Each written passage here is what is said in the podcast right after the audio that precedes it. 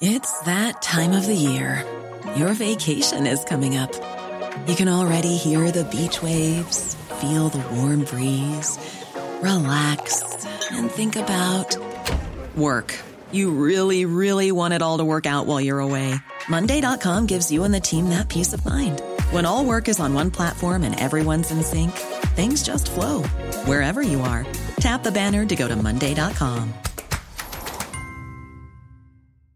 Ready to pop the question? The jewelers at BlueNile.com have got sparkle down to a science with beautiful lab-grown diamonds worthy of your most brilliant moments. Their lab-grown diamonds are independently graded and guaranteed identical to natural diamonds, and they're ready to ship to your door. Go to BlueNile.com and use promo code LISTEN to get $50 off your purchase of $500 or more. That's code LISTEN at BlueNile.com for $50 off. BlueNile.com, code LISTEN.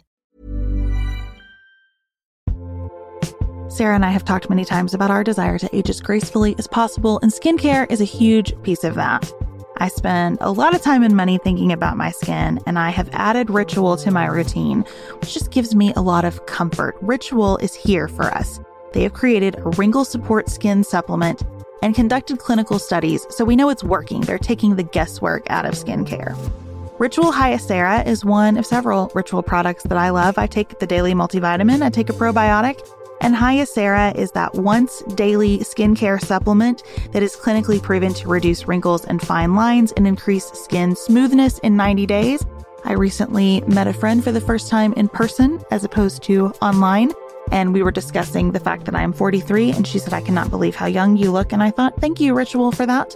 Start HyaCera to help minimize wrinkles without compromising on clean science. HyaCera from Ritual is a clinically proven skin supplement you can actually trust. Get 25% off your first month for a limited time at ritual.com/pantsuit. Start Ritual or add HyaCera to your subscription today. That's ritual.com/pantsuit for 25% off.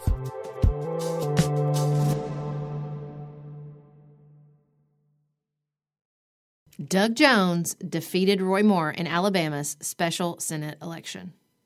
We reflect on that race, complaints about bias in the Mueller investigation, and the tragic suicide of a Kentucky lawmaker. This is Sarah from the left. And Beth from the right. You're listening to Pantsuit Politics. No shouting, no insults, plenty of nuance.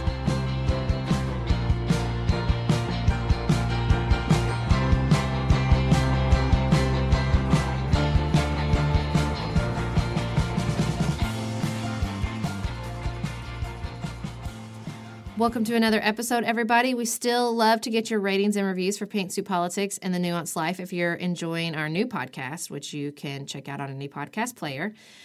We are also going to continue to ask for Patreon contributions. We did a special bonus episode for December where we covered everything from holiday songs to gift giving to our changing political philosophy. We really covered a wide range of topics. So if you're interested in that, every patron at the $15 or more level gets access. There is a lot to talk about today, so we'll jump right into the Alabama special election, where I think the first thing to say is that we're just all breathing a collective sigh of relief. I mean, I just want to say that I consistently was hopeful. Like, I was not loudly hopeful. I was not what I would describe as overconfident, but I had a little flame of hope that was never extinguished. I just believed in my heart of hearts that decency would win. And let me tell you something else I believe, that this is just confirmed for me. That, look, I am not saying that decency always wins in a landslide. I don't believe that. I think that America is a complicated country and people vote for all kinds of reasons. But at the end of the day, I think that there is a even slight majority of people that will look around and do the right thing. And I know what you're all saying. I can hear you. I can literally hear you. Well, not literally. I know how to use literally, but I'm just using it for emphasis here. What about Donald Trump? This confirmed for me, I'm just going to go full in on this. This confirmed for me that that election was not fair. For the regular reasons that elections are complicated, but also because that piece was close. And Russia interfered and showed millions of Americans false and misleading information. And I think if that had not been the case, it would have been close. It would have been closer than it should have been. But Donald Trump would have not been our president because decency ekes out the victory. I really believe that to my core, unless there's people freaking interfering and cheating. And this just confirmed that for me. Sorry. I just need to get that off my chest. I think that decency prevailed here, and it took people showing up to make that decision. Mm-hmm. Because, look, the horrible reality as you look at the exit polling from Alabama, decency prevailed among people of color. It did not prevail among white people. Well, it depends on how you define prevail, in my personal opinion. Well, what I'm saying is that there are white voters who didn't show up because they were disgusted by this race, and there are white voters who showed up and voted for Roy Moore in percentages that are disturbing. And so the lesson to me from Alabama is that we have to show up to vote even if we're voting against, and that is new for me. I have always wanted my vote to be for someone. I spent a lot of time thinking about this. I don't like the idea of voting against. You know, I like voting for. But what I see in this election result is that sometimes you have to show up and vote against. And a lot of white people did not do that. And a lot of people of color did. I mean, I feel like staying home or doing a write-in is still a moral stance. Do you not feel that way? It's still a vote for Doug Jones in a roundabout way. I'd feel a whole lot better if a lot more white people had gone to the polls and voted against Roy Moore. Well, now I feel like I'm putting on my Beth hat, and I'm saying, we got to meet people where they are. And I'm going to take the change, the massive change in, like, either staying, the turnout, going to take that as a win. The big amount of write-in candidates, going to take that as a win. The big growth in Democratic, like, people were voting for Doug Jones. Like, you know, usually it's like, I think white people vote Republican like 5-1. This time it was like 3-1 in Alabama. Like, that's good. That's great. And okay, I've just been struggling with this. I've been thinking about this a lot. I mean, okay, so let me say this.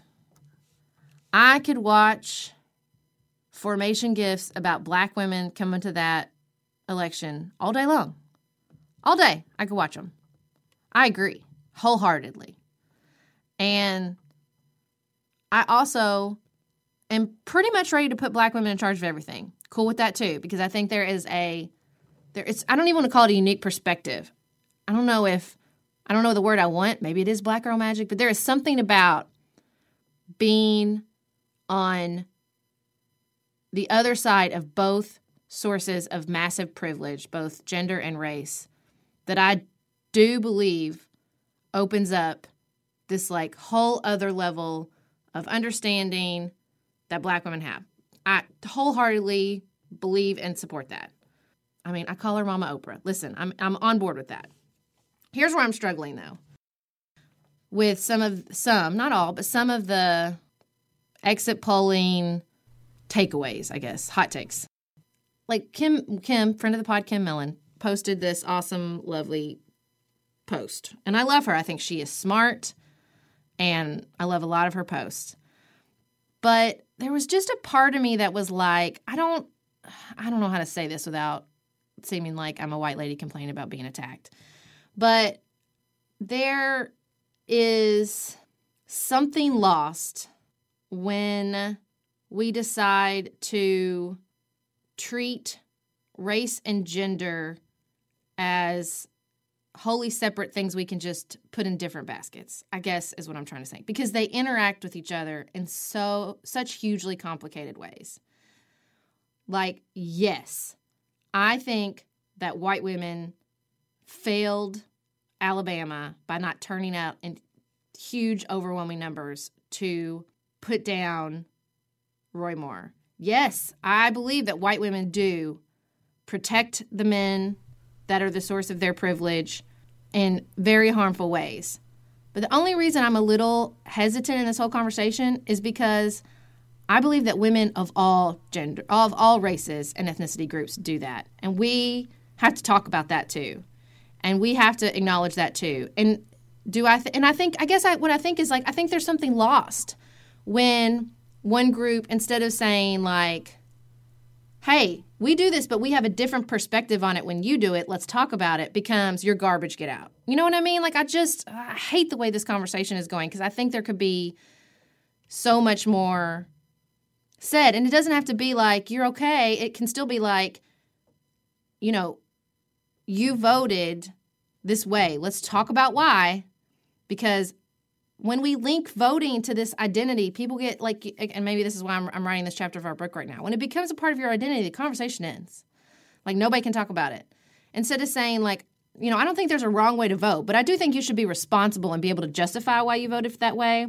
But if it just becomes about wholly and inextricably linked to your identity, then like no one's going to be able to do that fairly. Like, everybody's just going to shut down. And that's why I guess I'm just, as women, you know, acknowledging the massive problems with intersectional feminism.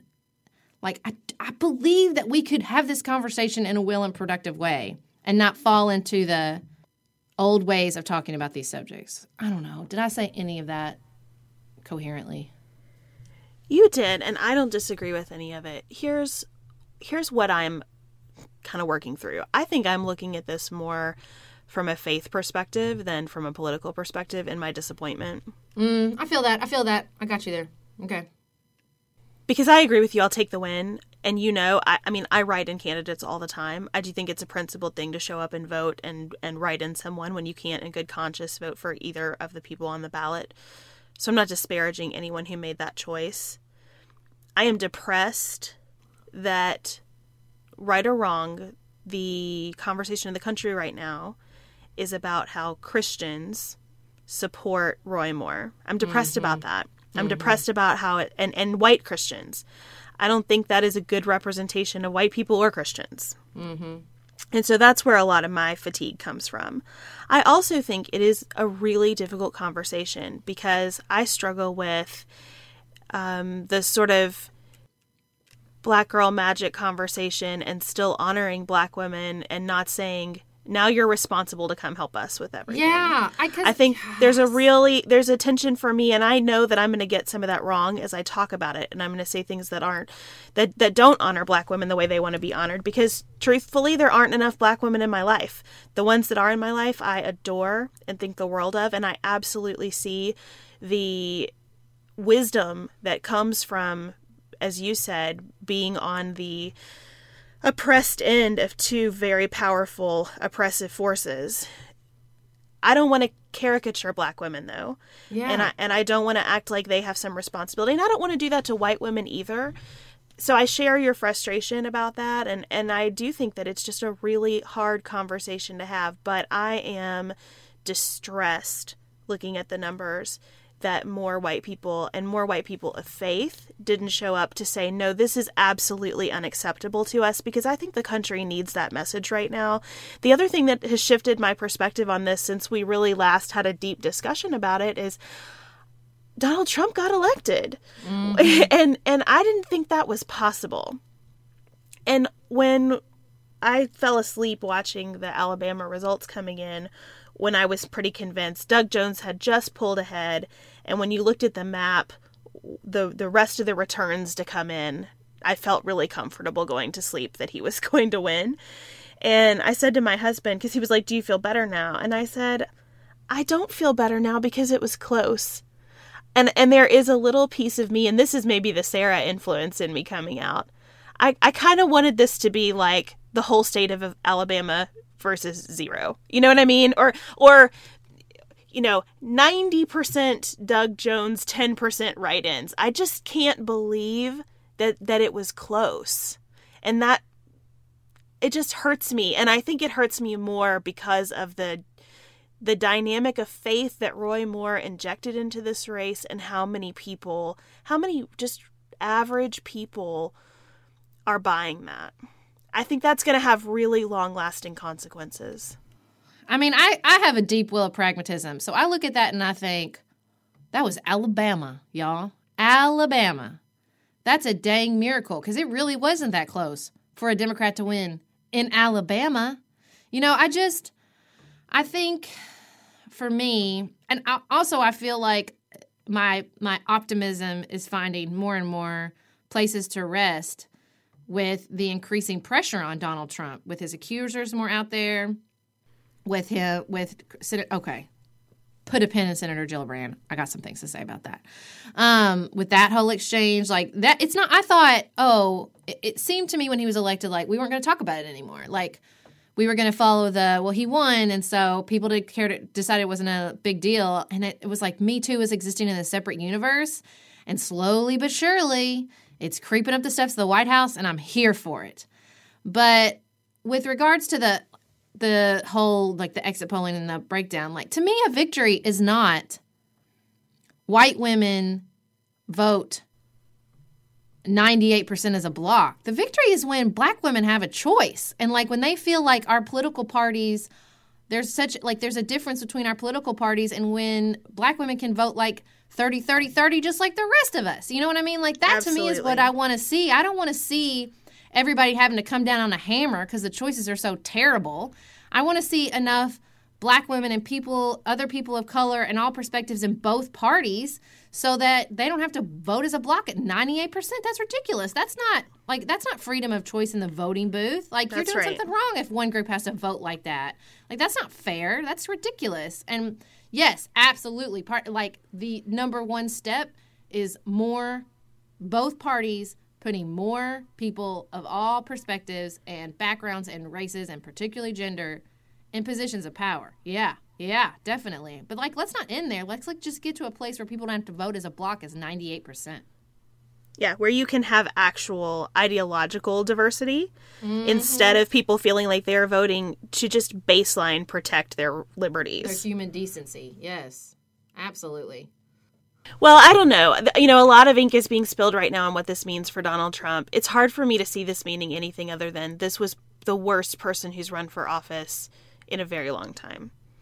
But, you know, I think that and there's been so much opining about the comparisons between Scott Brown and, like, I'm not going to say Martha what's-her-name was a Roy Moore, but she was a terrible candidate, too. Not terrible on that level, but pretty terrible that Scott Brown beat. And so I think the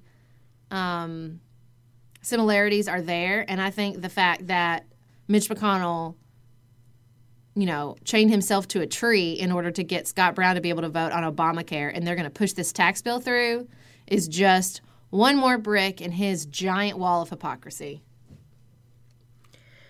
That's a good segue to the House Judiciary Committee's hearing yesterday.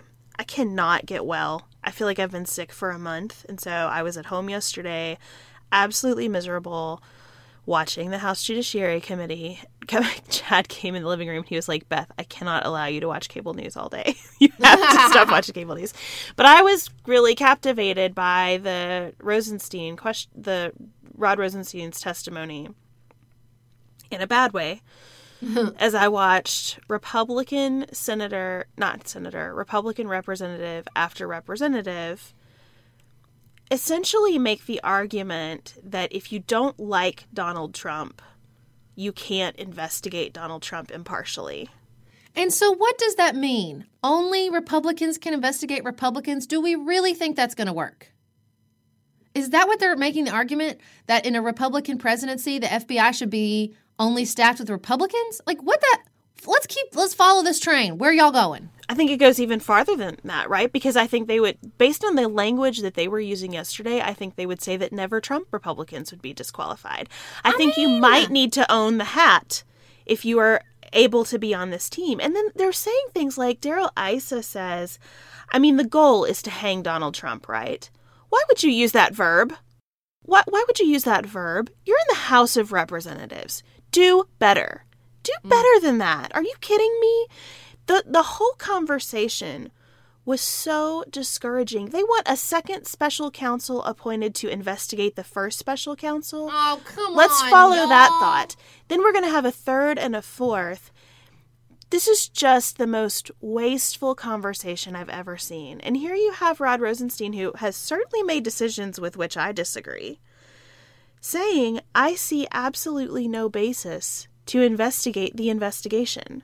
None. That's why we have an inspector general who has a staff and a budget. That's how these text messages surfaced. So if you haven't been following this along, at some point, months ago, text messages were discovered between two Department of Justice employees who were romantically involved with one another, in which a person who was in the Mueller investigation team said that Trump is a moron. Raise your hand if you haven't said that in some context. Fun fact, Bob Corker says that all the time. Obviously, Tillerson said it. Like, people say that. That is a thing people say. That is a thing Trump supporters say. Yeah, I mean, seriously. I've heard people who voted earnestly for him and would vote for him again say, yeah, he's kind of a moron. I mean, I don't mean to do name calling, but that is not an outrageous sentiment in America in 2017. And anyway, then they start going into, look how many people on Team Mueller actually gave money to Hillary Clinton or have given money to Democrats in the past. It seems to me that you're trying at some point to latch on to a fiction of impartiality at a degree that's impossible for humans, or take out of the voting and democratic process everyone who might ever confront any kind of political issue. I don't think that's what we want either. Can I just say, House Republicans, including my own representative, Jamie Comer, meet me at the mic. Y'all, do you honestly believe that this is how you are going to improve the reputation, even approval rating of Congress? That feeding your base into the depths of craven partisanship is going to do any favors to you, your seat, your party, or your control of this House? Honestly, I'm asking you. Just on the most pragmatic level. We don't have to get big here. We don't have to talk about philosophy, history, the impact of your legacies, anything. Just on the most, 2018 level. You think this is going to get it won for you? Seriously? Ugh. The hearing was so depressing because you would alternate between Republican representative doing this dance to lay a basis to fire Robert Mueller, which I think is the most irresponsible, unethical thing that these guys could be doing, followed by fiery, impassioned speech extolling the virtue of the Department of Justice from Democratic representatives. And I'm not saying that that's equivalent to what the Republicans are doing. It's absolutely not. But it was also unappealing and made you think, why do we send any of these people to Washington? Truly. What are they doing up there? So because I really think that's probably an excellent place to end that conversation. Before we move on to the sad news in our state of Kentucky, we wanted to follow up on a few big national news stories. And I got to say something about Kirsten Gillibrand before we move on. So net neutrality, going to happen, probably going to happen today. We had some really good feedback from our last conversation about net neutrality, about making sure and distinguishing between the internet and the content on the internet and internet service providers like Comcast, like the people who really want to overturn net neutrality. So in theory, they can charge us more or less depending on the speed and what we're accessing. So get excited about that. And that was a very important distinction to make. And then also the tax bill. It seems that they've come to some sort of agreement, although it doesn't sound like they've got the Senate on board yet. And there's problems because John McCain's in the hospital and Mississippi senator has not voted in 3 weeks because he's real old and never there. So should be interesting. Can't wait to see how that shakes out. And we'll try to cover that in more depth on Tuesday. So what'd you think about that tweet that Donald Trump sent about Senator Kirsten Gillibrand, Beth? I had three simultaneous thoughts. My first thought was, why is he consistently so horrible? Which is not a nuanced thought. I'm just being honest with you about my reactions. My second thought was, Christmas came early for Senator Gillibrand. Right? That's exactly what I thought. My third thought was, Donald Trump knows that he just gave her a big present, because this is the kind of conflict that he loves to stoke. And I think at this point, he's just into the backlash. He's just into being the regressive figure. He knows that doing this keeps his people riled up and keeps her people riled up, and all that conflict is his entertainment. Those were my three simultaneous thoughts about the tweet. Yeah, I'm ready to go ahead and nominate Senator Gillibrand now. I'm just going to be real honest about my lack of nuance with regards to her. I'm like totally good with that. Let's just do it. Let's skip all the Bernie business. I don't do that again. So I'm like really cool with just go ahead and doing that now. And I feel like when he does stuff like this, it's pretty much what it's happening. Like I noticed when Doug Jones won, Twitter put together, like, celebrities and politicians congratulate Doug Jones. And it was like... We are special breakfast people here at Pantsuit Politics, but not just when Beth and I are on the road. The truth is, I want something warm from the oven every Saturday morning and Sunday morning. It's just the truth. It makes it feel special, makes it feel exciting. I don't want to work at it. So the first time I ever saw Wild Grain, which is bake from frozen subscription box for sourdough breads, fresh pastas, and artisanal pastries. I was obsessed. You guys, I've been a member for over a year. It's amazing. It's so easy. Every item bakes from frozen in 25 minutes or less, no thawing required. You can fully customize your Wild Grain box. You can choose any combination of breads, pastas, pastries. You can even build a box of only breads, only pastas, or only pastries if you'd like. And for a limited time, you can get $30 off the first box, plus free croissants in every box when you go to wildgrain.com/pantsuit to start your subscription. Sometimes I make one single croissant just for me because I want to feel special, and they're so good. You heard me. Free croissants in every box and $30 off your first box when you go to wildgrain.com/pantsuit. That's wildgrain.com/pantsuit, or you can use promo code pantsuit at checkout. Looking for the perfect gift to celebrate the moms in your life? Aura frames are beautiful, Wi-Fi connected digital picture frames that allow you to share and display unlimited photos. It's super easy to upload and share photos via the Aura app. And if you're giving an Aura as a gift, you can even personalize the frame with preloaded photos and memories. You guys, I love my Aura frames. I have one in my office. I have one in my kitchen. I have given one as a housewarming gift. I have given one as Mother's Day, Father's Day. They are the most amazing gifts because this app is a game changer, in my personal opinion, in digital frames. It makes it so easy to get the pictures on there and even videos. It plays like you're in Harry Potter, you guys. It is the best. I love mine so much. And right now, Aura has a great deal for Mother's Day. Listeners can save on the perfect gift by visiting auraframes.com to get $30 off plus free shipping on their best-selling frame. That's A-U-R-A frames.com. Use code pantsuit at checkout to save. Terms and conditions apply.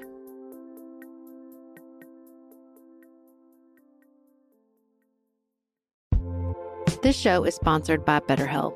Can I get something off my chest? Every day I feel a little pang of sadness because I think about Griffin going away to college. Y'all, he's a freshman in high school. This is not healthy or normal. This is why I have it on my list of things to talk to my therapist about. We all carry around these things, big and small. When we keep them bottled up, it can start to affect us. Therapy is a safe space to get these things off your chest and to figure out how to work through whatever's weighing you down.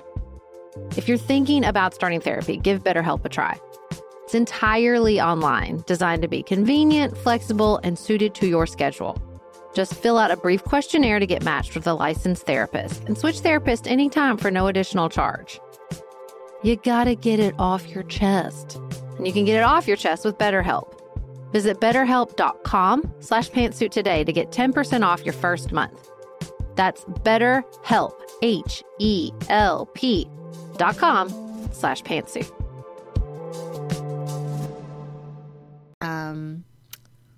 It was maybe Bill Clinton, Biden, Hillary, and then the next Democrat was, no, it was Bernie. Then it was Senator Gillibrand. And I was like, yep, let's keep doing this. Let's get her name out there. Let's get everybody used to her face. That's great.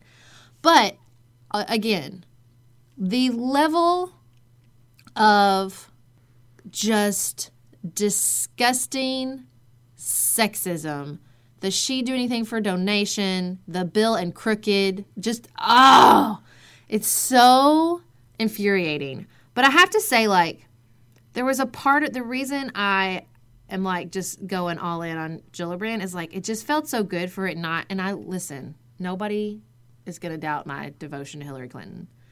But there was just this sense of like, oh, he's going after somebody that's not hobbled. You know what I mean? Like, that can go back, that she's so strong, she's so smart, she's so sort of awesome on this particular issue.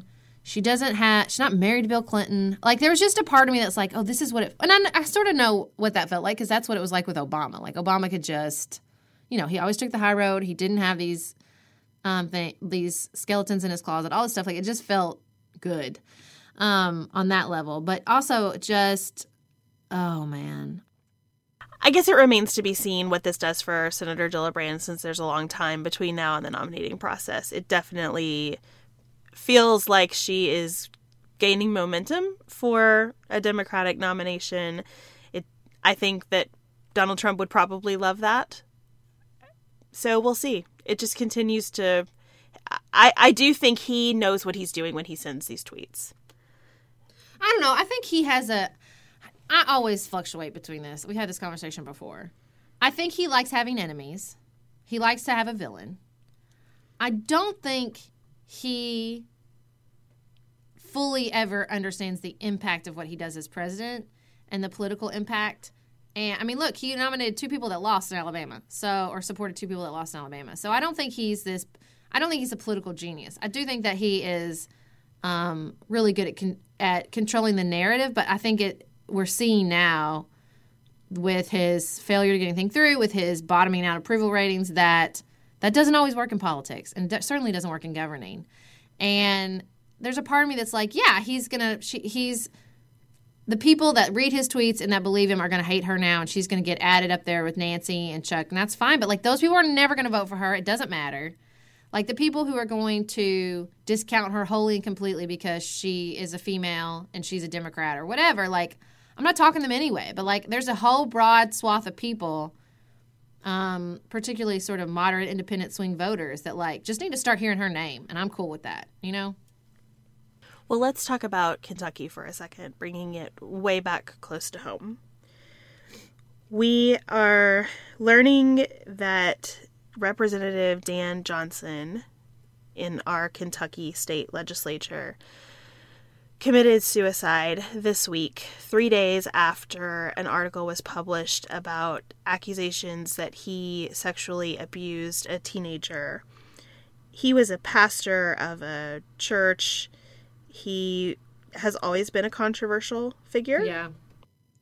And prior to his suicide, wrote a really disturbing message on his Facebook page, denying that he had done these things, claiming that he has post-traumatic stress disorder and that it has claimed his life, telling his family that he loved them.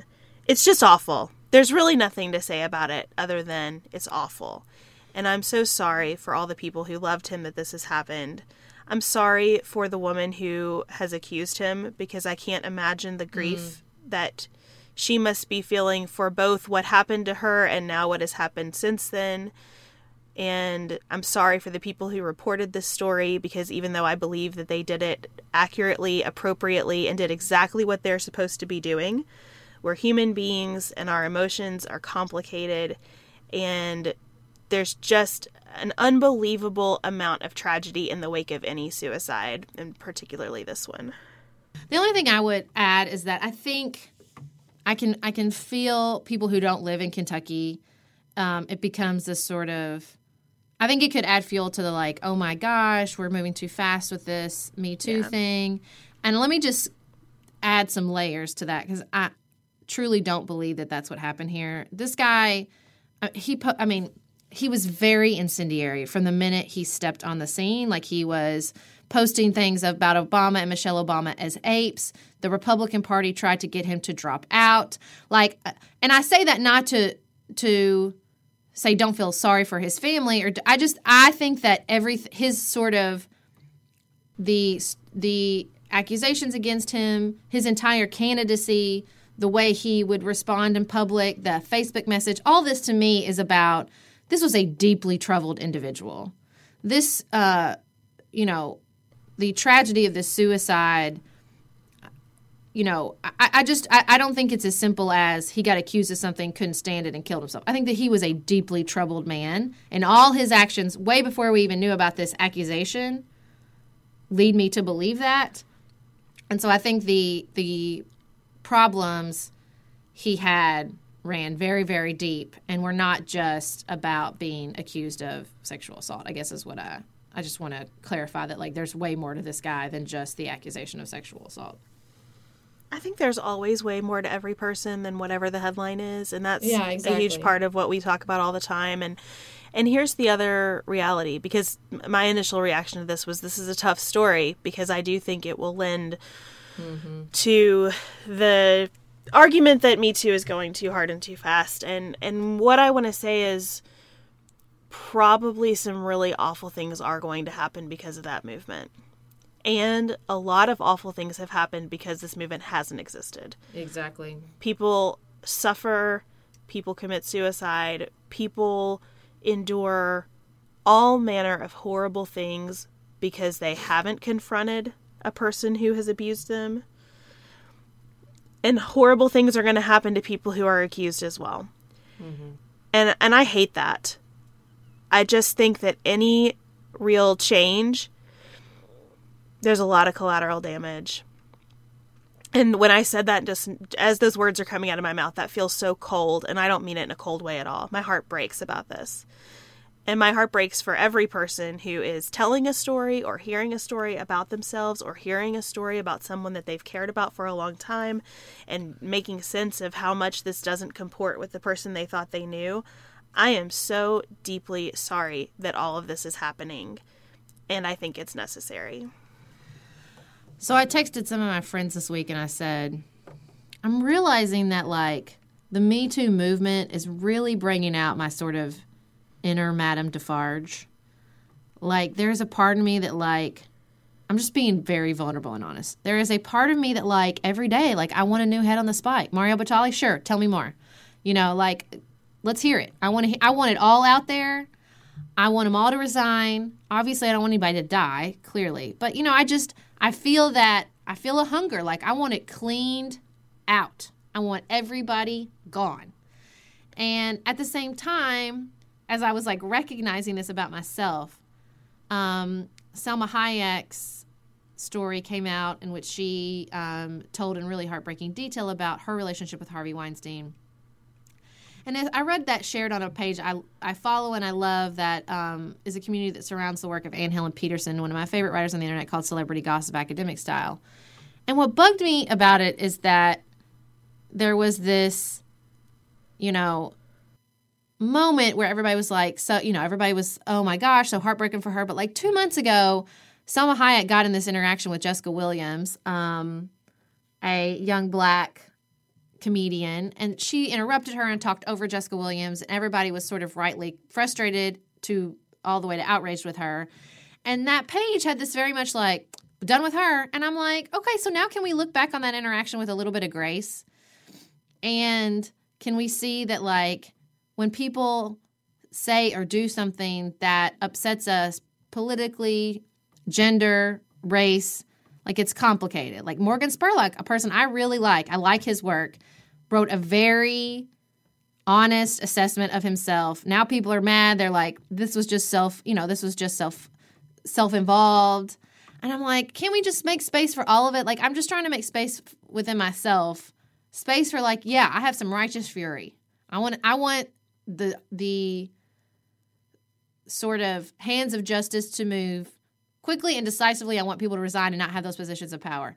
And I don't mind having conversations about why men are like this. I don't want to just discard them as monsters. Like, I want to say, yes, you resign. We're done. You're done. Your access and power are through. But we can have a conversation about what caused you to be like this without making excuses for your behavior. Like, we can talk honestly about both things. Like, we can come down hard on white women in Alabama, and also have a conversation about why they did that, and they're not like monsters. Like, just the men are garbage, white women are garbage. Like, that whole Selma Hayek is garbage because she interrupted Jessica Williams. Like, I just really want to stop that. Like, I think both things can coexist. I wish we could find a place for both things to coexist.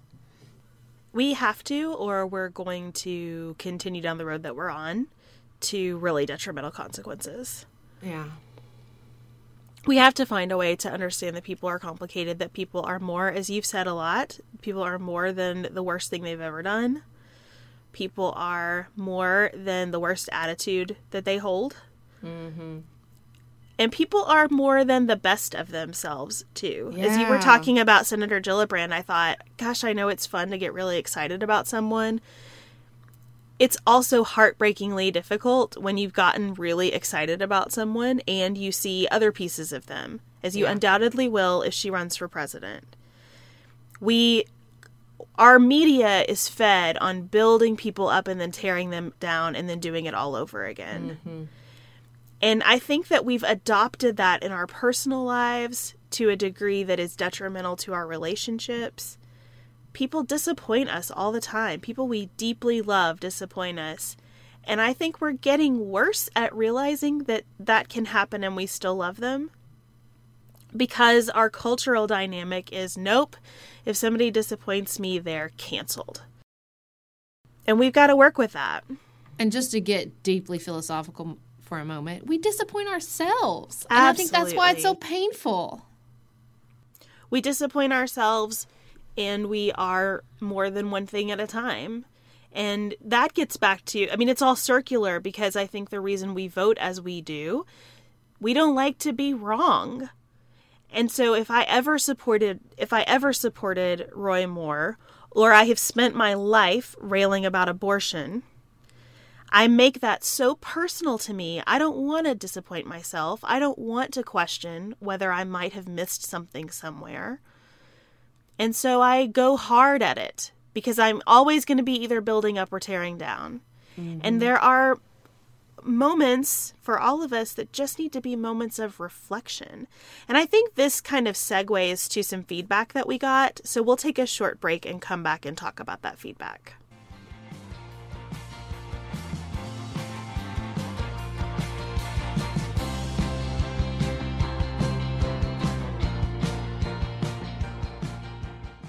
So I don't know what people do when they don't have a Middle East expert on call like we do here at Pantsuit Politics with our amazing Carrie Anderson.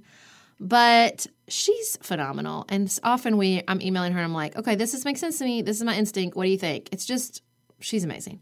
So she emailed us back about Jerusalem and our discussion about that. And she said, I appreciate your discussion about the situation, especially Sarah's expression of empathy for the Palestinian position, which was absolutely correct. In talking with several Palestinian friends in the last few days, I've heard a total lack of hope, a sense that this decision has killed any hope. For some, it's sort of like, well, now my friends and family who still had hope will realize how foolish they've been. My words, not theirs, but summarizing what I'm hearing. For others, it's more like, this is the final nail in the coffin of the dwindling hope to which I clung. Utter hopelessness is an accurate description, deep, abiding anger as well. Sarah and I have talked many times about our desire to age as gracefully as possible, and skincare is a huge piece of that. I spend a lot of time and money thinking about my skin, and I have added Ritual to my routine, which just gives me a lot of comfort. Ritual is here for us. They have created a wrinkle support skin supplement and conducted clinical studies, so we know it's working. They're taking the guesswork out of skincare. Ritual HyaCera is one of several Ritual products that I love. I take the daily multivitamin, I take a probiotic, and HyaCera is that once daily skincare supplement that is clinically proven to reduce wrinkles and fine lines and increase skin smoothness in 90 days. I recently met a friend for the first time in person as opposed to online, and we were discussing the fact that I am 43, and she said, I cannot believe how young you look, and I thought, thank you, Ritual, for that.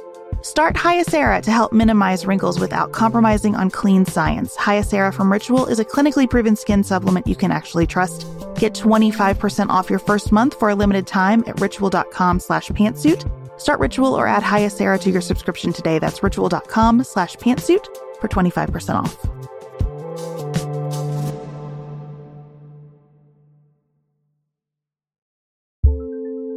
Do you want a bra that's sexy or a bra that's comfortable? Thanks to Third Love, you can have both. Third Love was started to take all the frustration, ick, and out of bra shopping. That's why they make solutions for every bra, problem, aka problems. Their bras make it easy to bring back perkiness you haven't seen since high school, get smoothing you know where, and have straps that actually stay put.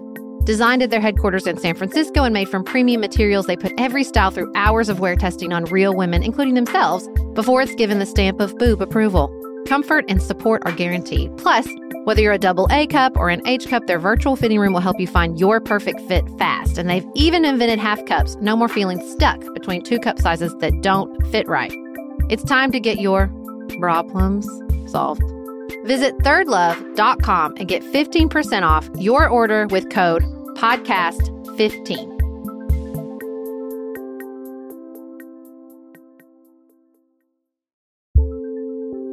There's not much worse than a dry and itchy scalp. Also, when you get your hair colored and then it does not last as long as you and your stylist discussed, it could be that unfiltered, mineral-filled water is the culprit. Hard water is a leading cause of damaged hair and dry, irritated skin, and about 85% of the United States uses hard water, filled with dissolved minerals and added chlorine. That's where Canopy's new filtered shower head comes in. Canopy, known for their beauty hacks and reimagined humidifier, has revolutionized the filtered shower head. Dermatologists recommended this unique 3-stage filtration system greatly reduces contaminants and odors in your shower water, leaving you with healthy hair and glowing skin. Best of all, the Canopy filtered shower head is hassle-free. Installation is a breeze, and its unique quick-release filter replacement feature allows for seamless filter replacement unlike any others on the market. Go to getcanopy.co to save $25 on your Canopy filtered shower head purchase today with Canopy's hassle-free filter subscription. Even better, our listeners can use code Pantsuit at checkout to save an additional 10% off your Canopy purchase. Hurry, your hair and skin will thank you.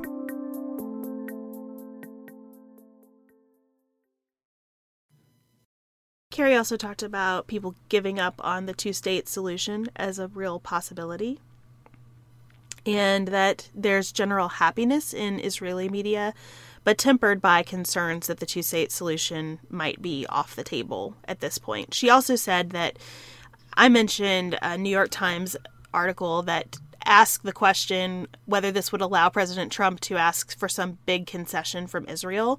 And Kerry and other foreign policy analysts that she talks with think that is very unlikely, that it might set him up to ask for a very tiny concession that Israel can then make a lot of hay about it being a big deal, but that would be fairly meaningless on the Palestinian side.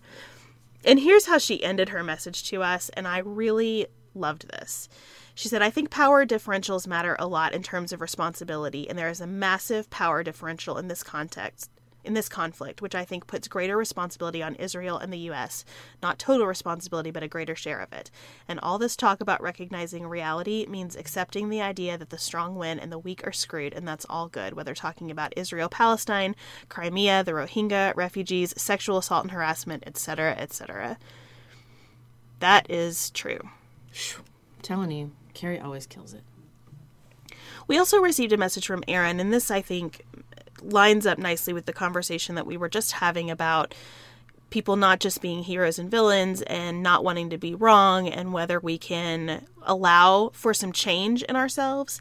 Aaron was disappointed that we gave short shrift in our discussion of the decision to recognize Jerusalem as Israel's capital to the fact that previous administrations, both Republican and Democrat, have promised to do this very thing and have not done it.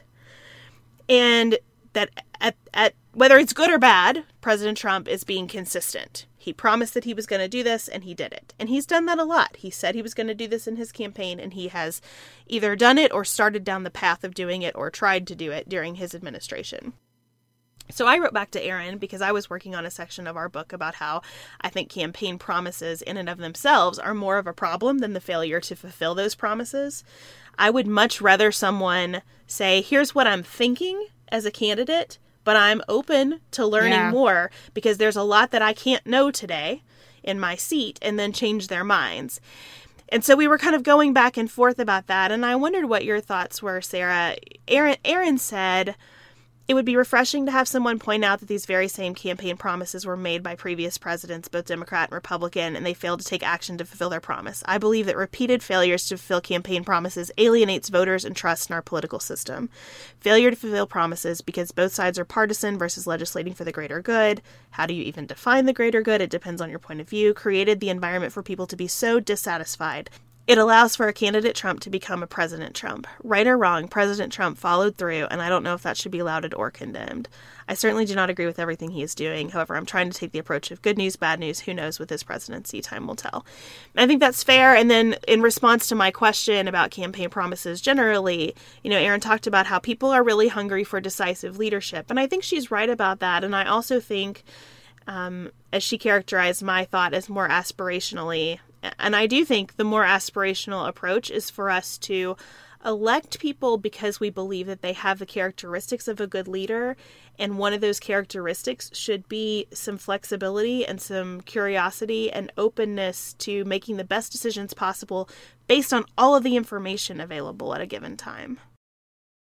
You know, I was very careful when I ran for office that I never made promises. Because I feel like beyond how it makes the I just think the long-term effect, even if you keep the promises 75% of the time, is inevitably it creates distrust between the elected officials and the electorate. Because you're not going to be able to deliver every time. And so, you know, I was always really careful just not to do that. Even if I agreed with them, even if I wanted to do it tomorrow. Especially in a position where it doesn't matter. It's a democracy. There's no position in which you have total control. So I got a problem with it. Well, a good conversation to have in the United States right now is what are we electing people to do? Mm-hmm. And that's the conversation that was happening in Alabama. Are you electing Roy Moore despite a long litany of things because you believe he will vote with your side of a party?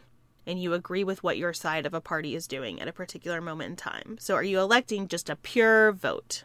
Which is what Donald Trump told you to do.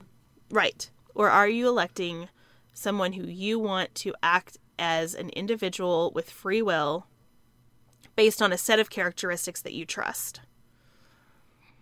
And I would rather do the latter.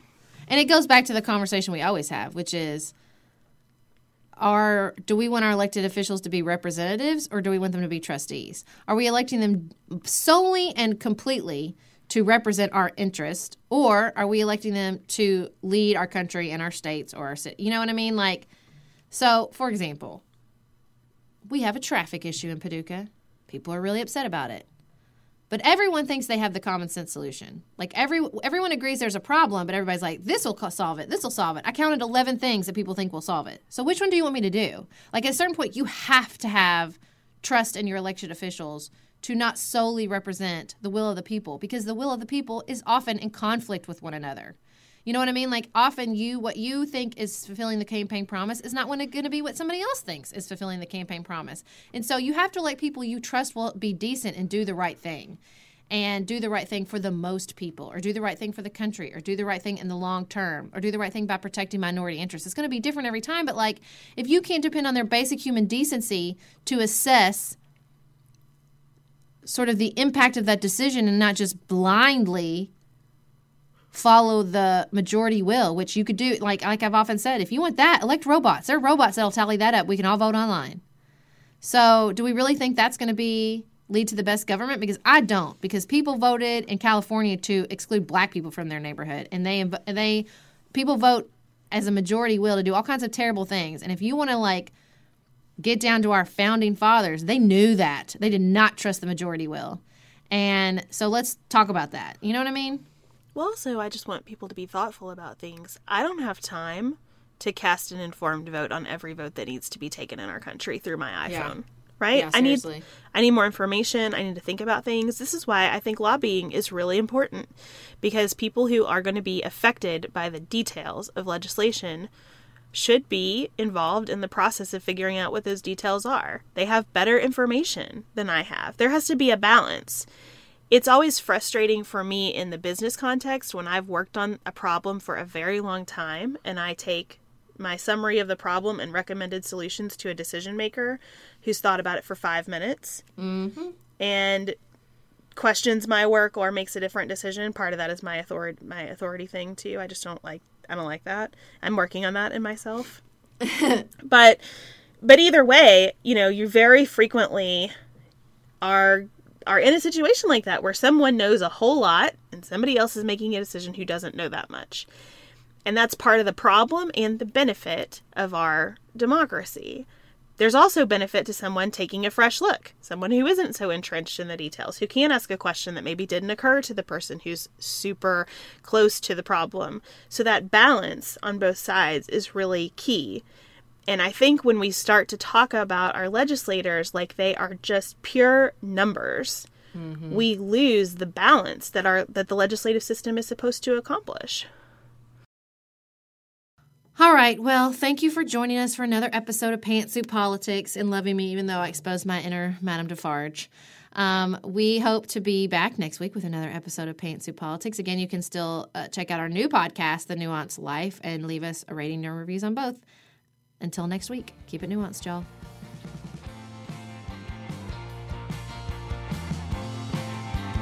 Thank you so much to our executive producers, Nicholas, Chad, Tracy, Leslie, Sabrina, and George.